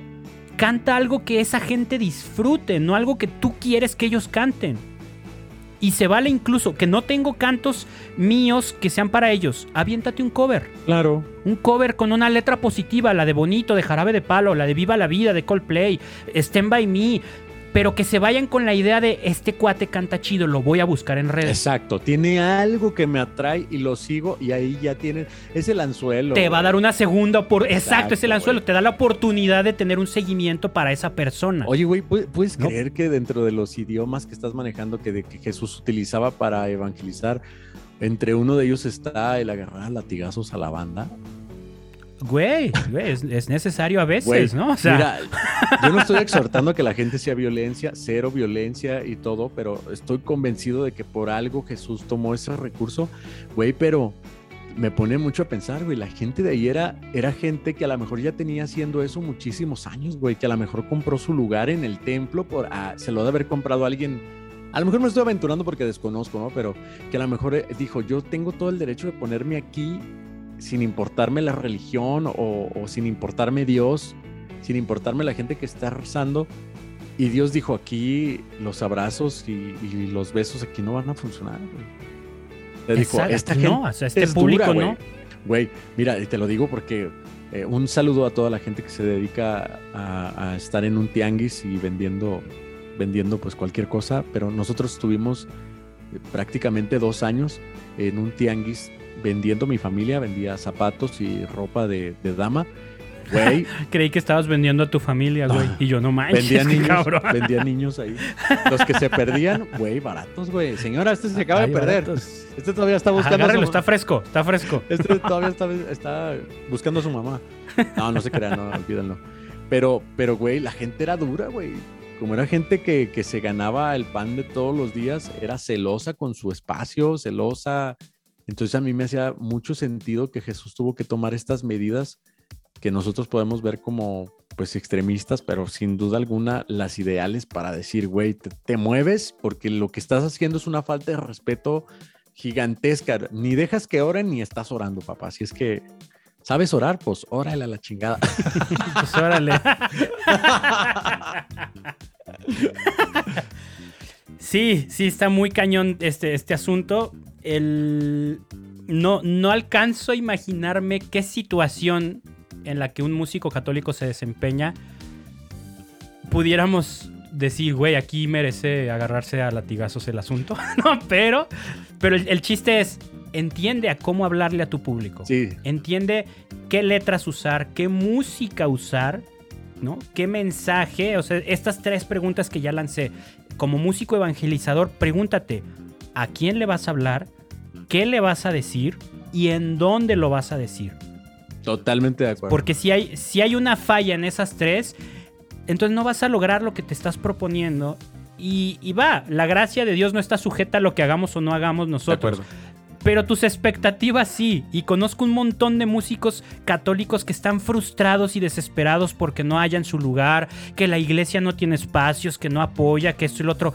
Aguántate, antes de preguntarte eso y de señalar eso, pregúntate tú si estás haciendo lo correcto para cumplir las expectativas que tienes. Que quiero evangelizar, pero quiero tocar en el cielo abierto. Güey, pues no, o sea, una u otra, güey. Claro. Porque los que van al cielo abierto ya están evangelizados, Claro. ¿no? Que quiero el cielo abierto, entonces haz alabanza, haz worship, haz adoración y vas a estar feliz. Porque ahí todo el mundo va a querer eso. No, que quiero evangelizar, entonces quítate de la cabeza el cielo abierto. No le tires a eso. Y fíjate, ¿No? algo O sea- muy importante que dice Martín Valverde en una prédica que me tocó escucharlo, que dice, uno, métete a la cabeza de que la iglesia católica no es una, no es una casa productora. O sea, no está al pendiente de tus necesidades como, como músico católico estrella en este sentido que, que mucha gente maneja, ¿no? De, güey, yo quiero un camerino y la iglesia católica, en chinga, traigan un camerino, güey. No, pues no, güey, o sea, realmente no, eso ni de chiste, de ninguna manera. Y sabes qué, pues ahorita hablando de los latigazos, pues sí, o sea, yo encuentro esta analogía en que si te vas a dar, vas a dar latigazos a alguien, pues que sea a ti mismo, por el siguiente tema que vamos a tomar, que es el, el vuélvete irreprochable, pero también en tus actos, porque en el mundo viene siendo el único evangelio que tal vez alguien pueda llegar a escuchar. Eso, eso está muy cabrón. Güey, sin duda alguna, Sí. sin duda alguna. La gente está a la expectativa en algunos casos porque este güey es de Dios ¿eh?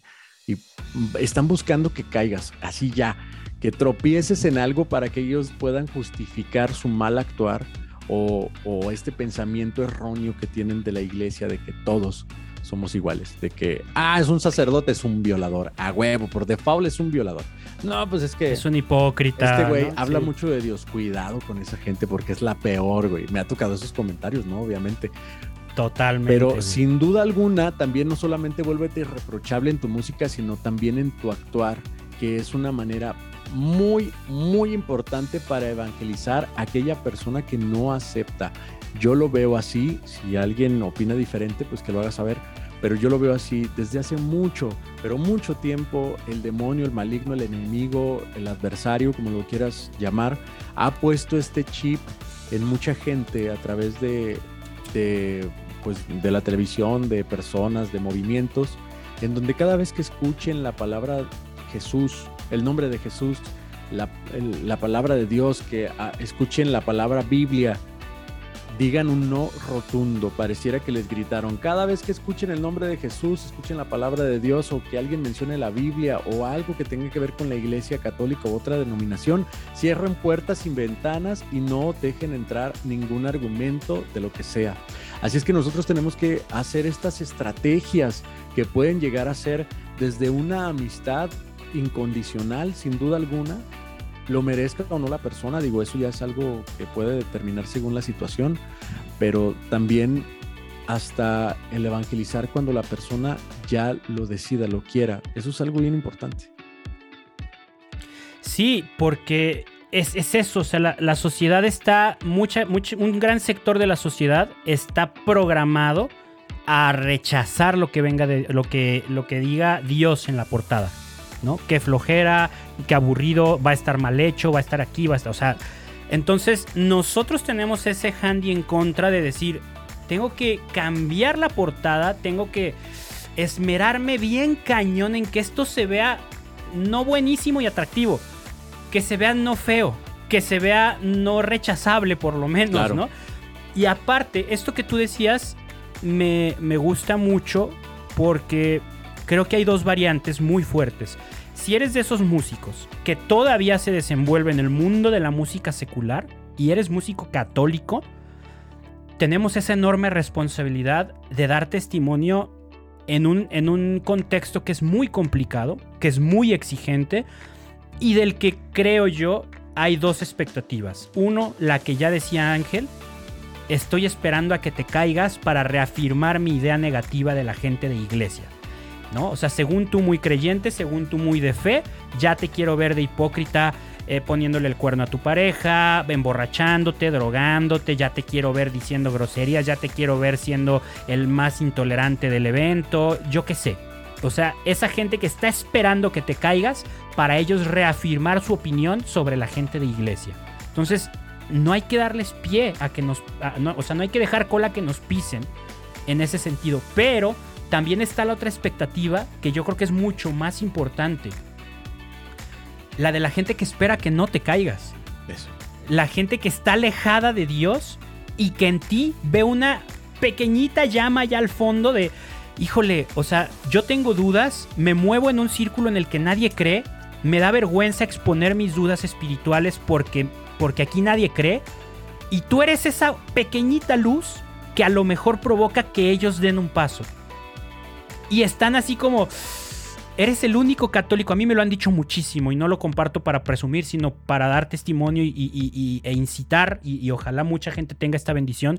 A mí muchos amigos no creyentes me han dicho, tú eres mi referente de lo que es la Iglesia Católica. O sea, quiero saber algo de la Iglesia, te pregunto a ti.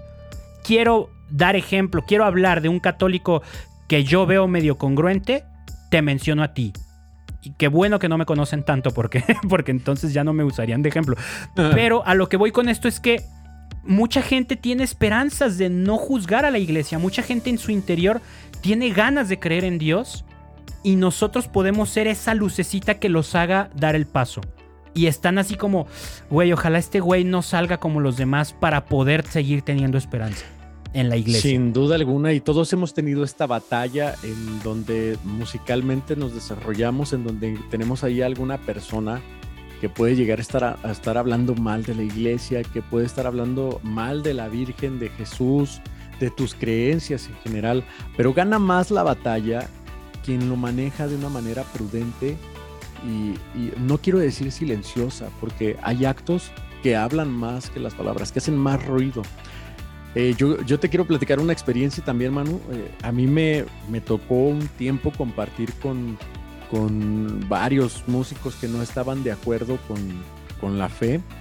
Sin embargo, tocábamos, tocábamos en muchos lugares eh, referentes a la fe, pero pero ya sabes, esta mentalidad de, mira, güey, ¿ya viste cuánto cayó de limosna? ¿Y por qué no nos dan por lo menos el 10% de lo que cayó ahí? Yo decía, güey, o sea, esto lo, lo voy a anotar para explicarle cómo es que funciona la limosna, ¿no? O esta gente que tenía este pensamiento mágico de la iglesia, tú sabías, así, güey, me acuerdo perfecto en un concierto, güey, antes de empezar, tú sabías que la iglesia católica tiene la riqueza como para acabar con el hambre tres veces. Yo decía, güey, no puede ser, güey. O sea, pero sus dudas me ayudaban a irme a informar, a decir, güey, pues, oye, yo, yo siempre, eso que acaba de decir, de alguna manera también me, tengo esa inquietud y me iba y me formaba, entendía, me explicaban y yo decía, güey, claro que sí.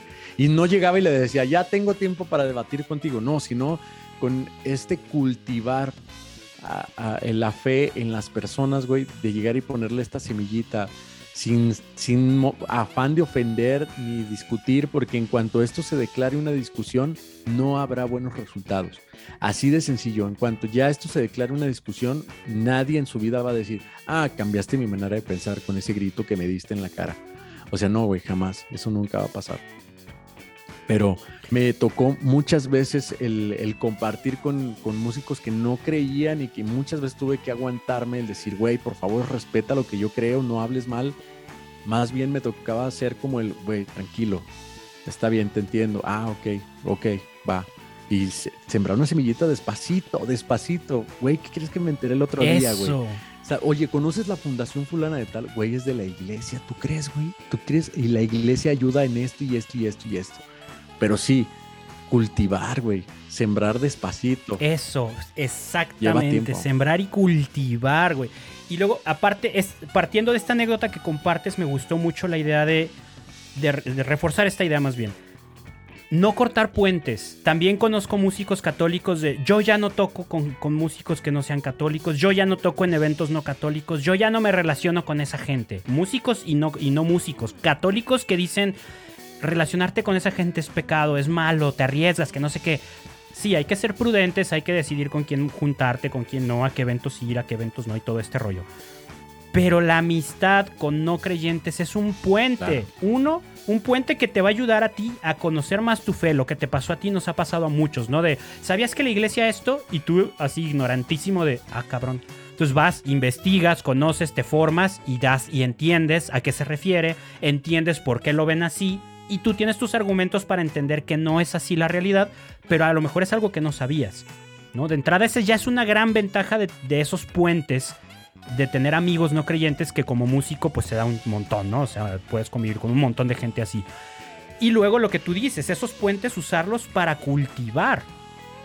¿No? Esa, esa onda de, oye, el otro ya escuché, ¿no? O puedes llegar y decirle, oye, ¿te acuerdas que me comentaste eso? Sí, yo pensaba lo mismo. Yo también creía eso y me puse a leer y chécate lo que encontré. ¿No? Como una onda, estoy contigo y juntos resolvamos este pedo. En vez de llegar y no es cierto, estás mal y la iglesia hace mil cosas y pues no, o sea, es como, como que te avientan un acorde para solear y tú les avientas el acorde ahí, el, cromático para que suene todo estridente y feo de a mí me sale mejor, ¿no? Pues no, o sea, no, no armonizas, ¿no? Este, entonces creo que sí es importante entender esto que tú decías de cuál es nuestro rol en el mundo como músicos católicos. Porque creo que la, la primer denominación de músicos católicos no parte de qué música hacemos, sino de qué somos y cómo vivimos. Vivimos y somos católicos, vivimos y somos como somos músicos. Entonces, no importa si hacemos música católica o si hacemos música secular, no importa si tocamos en eventos católicos o en eventos seculares, somos católicos y somos músicos. Y por eso estamos llamados a vivir y dar testimonio del Evangelio en el cielo abierto o en el 212 que se hacía o en la fiesta de la música o en el Vive Latino. No importa en cuál estemos, no importa en cuál toquemos. No importa si soy músico de Martín Valverde o si soy músico de Camilo o, de Carlos Rivero, yo qué sé. Eres músico católico y en donde te pares tienes que dar testimonio y ser prudente y hablar lo mismo que ya decíamos. ¿Qué voy a decir? ¿A quién se lo voy a decir? ¿Y cómo lo voy a decir? ¿Y en qué momento lo voy a decir? si con esos músicos no se presta a cantar Nadie te ama como yo, no te, no te aferres a cantarla.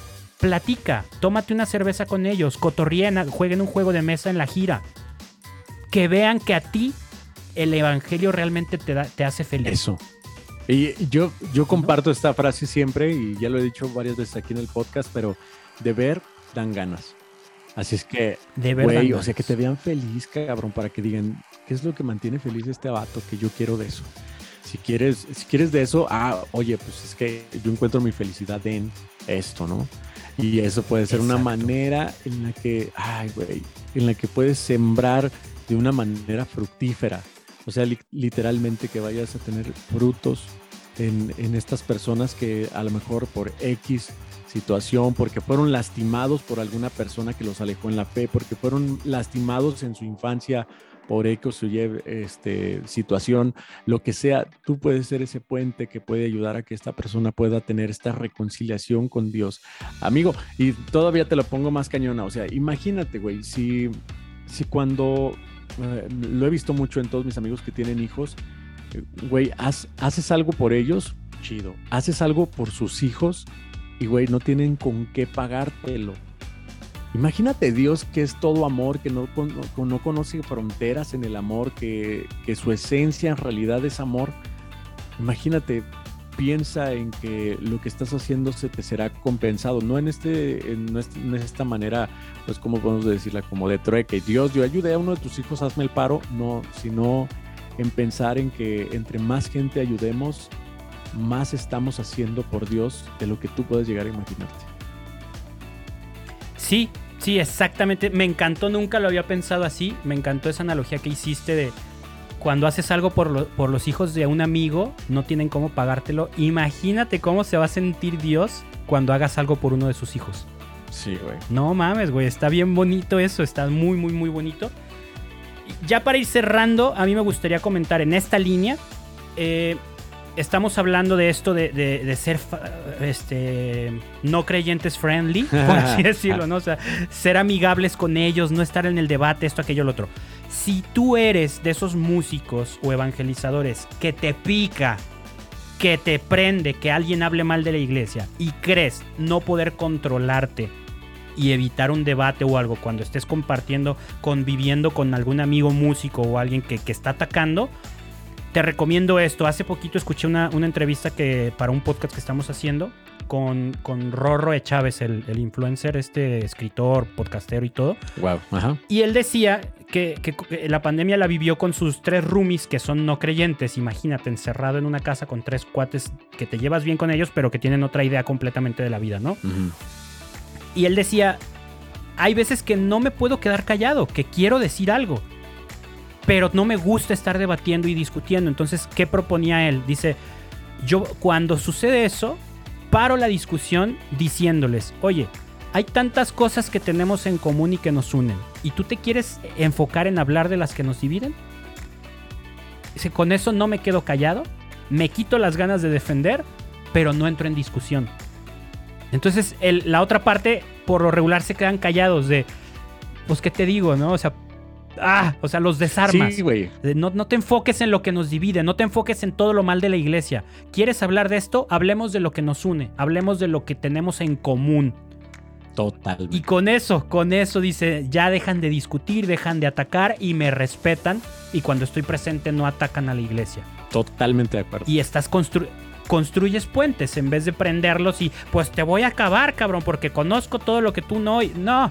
O sea, por eso digo, si eres de esos que les pica y no se pueden quedar callados, usa ese recurso.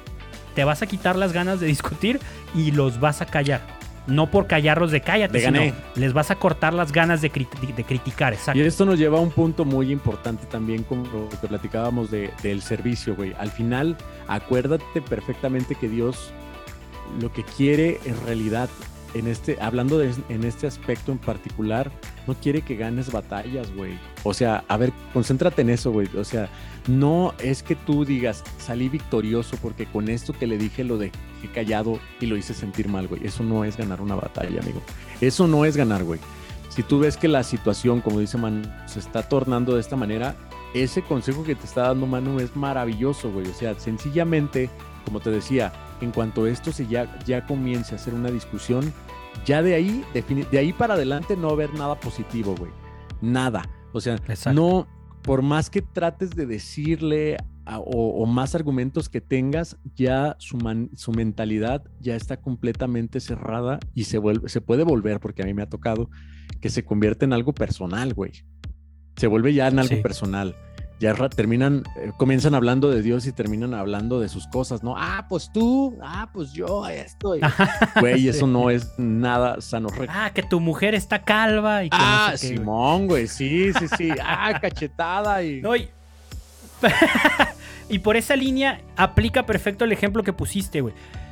Que tú te aferras a ganar la discusión. Espérate, güey. Imagínate que llegue tu amigo ¿no? Que tú estás conviviendo con su hijo pequeño y llegue tu amigo y ¿qué onda? ¿Qué pasó? Ah, es que le puse un cague porque se, porque se ensució la boca y le di tres nalgadas y tú tranquilo, yo me encargué. Simón. Pues no mames, tu amigo se va a encabronar contigo, güey, ¿no? O sea, no te va a volver a dejar convivir con su hijo.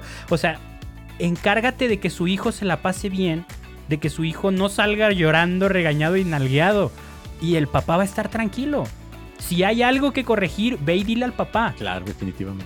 Oye, no, digo, y no es prudente, ya en cuestión de educación y papás, tampoco es prudente ir y decirle a, los papás, güey, tu hijo está mal educado. Claro que no, ¿no? Pero con Dios sí aplica, con Dios sí aplica ir y decirle, oye, me preocupa tu hijo. ¿No? Platícale a Dios de tu preocupación, eso va a funcionar mucho mejor. Sí, sin duda alguna, ¿eh? Porque, güey, en donde tú tomes un papel que no te corresponde, vas a terminar regándola, porque nosotros no sabemos el contexto en el que, en el que ellos viven, o sea, esta persona te la topaste y la ves una hora por semana, dos horas por semana, tres, güey, y si está en tu trabajo ocho horas al día, pero Dios está ahí 24/7, güey, no sabes cuál es el caminar que lleva, y a lo mejor por nuestro intento de evangelizar terminamos desevangelizando, güey.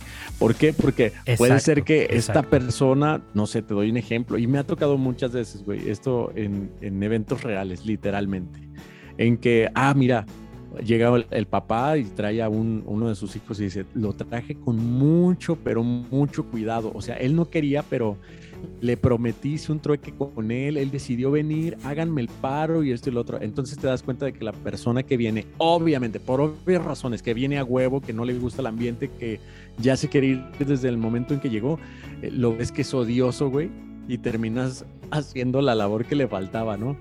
Chingado, pues si no hayas querido venir, pues no vengas y ya, puta, güey, el pretexto que estaba buscando, güey, el pretexto que estaba buscando. Totalmente, güey. así es que imagínate el papá de, Sí, no mames, güey. hice una labor extrema con este morro. Hice la labor extrema para que alguien de aquí adentro, que se supone que no, le termine dando este empujón y, y, y caray, ya no quiera venir.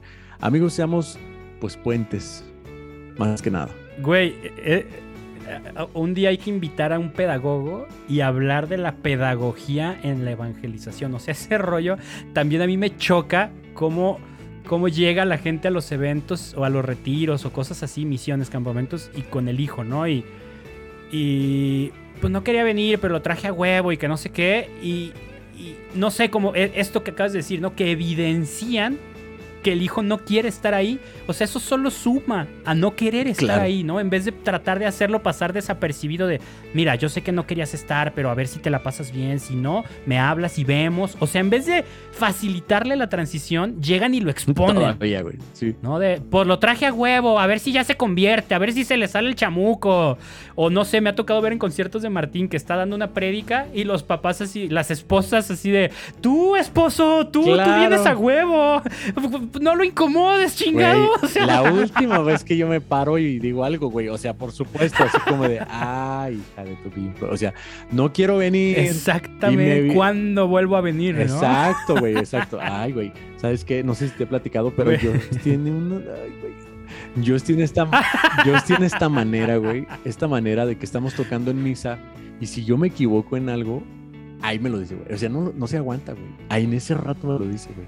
O sea, Híjole. y, sí, y eso pues. me da a mí un pesar, güey, cabrón, porque la gente a lo mejor no se puede dar cuenta, a lo mejor en vez de decir, este, eh, en abundancia saldrá, en la canción de, no sé, de, de entre tus manos, digo, en ambulancia saldrá, yo, o sea, hacia la, es la primera, así es más para la rola y, ¿escucharon todo lo que dijo? Todos a las tres vamos a hacerle. Uh, Alto, alto. padre, espérese, padre, padre, espérese. Perdón que haya detenido el ofertorio, pero vamos todos a las tres decirle. Pero- "Uh, una, dos, tres. O sea, no, güey. Sí, eso es. Sí, no, e- eso, eso como, como onda músicos es bien delicado. Yo me peleé mil veces con, con con compañeros de bandas porque hacíamos eso, porque todos teníamos ese mal hábito de que alguien se equivocaba y los demás lo hacíamos obvio, ¿no? Hasta que un productor nos dijo, no, o sea, el- el- lo grave no es el error, lo grave es que el error pase de los monitores hacia allá.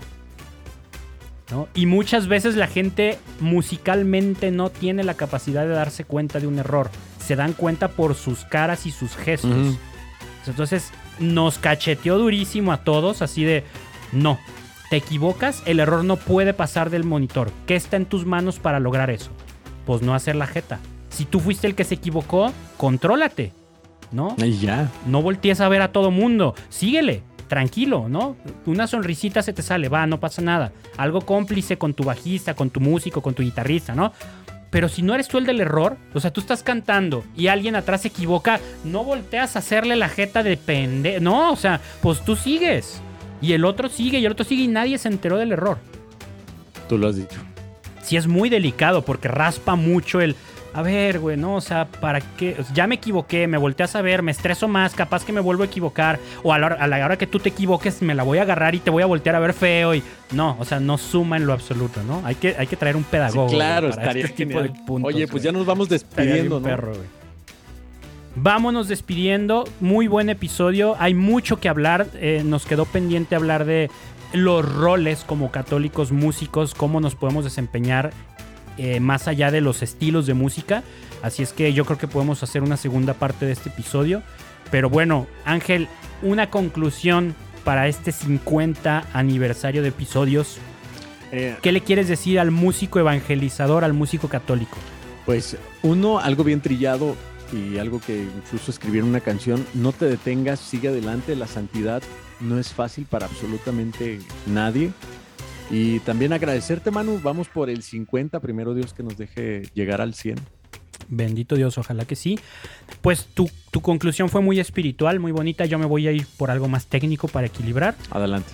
Eh, músicos católicos mm, tengan claros sus objetivos y sean críticos con ustedes mismos. Eh, no por el hecho de tener un objetivo claro, ya la gente lo va a consumir, ¿no? Lo decíamos en el episodio de comunicación digital, no por tener el mejor producto la gente va a saber que lo quiere y lo necesita. Hay que saber vendérselos, hay que saber poner el...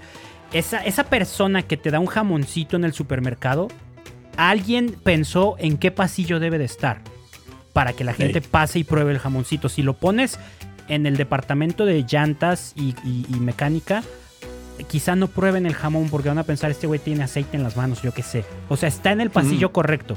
Tú, músico católico, ponte en el lugar correcto, escribe las letras correctas y elige el momento correcto para lograr lo que Dios te está pidiendo. ¿no? Para, para, cumplir esas expectativas que Dios puso en tu corazón. Sé minucioso y, y sé muy detallista con tu producto para lograr eso. Esa es mi recomendación. Y pues Ángel también felicidades y gracias. Estos 50 episodios han estado muy chidos. Que Dios nos permita tener muchos más y seguir divirtiéndonos. Yeah.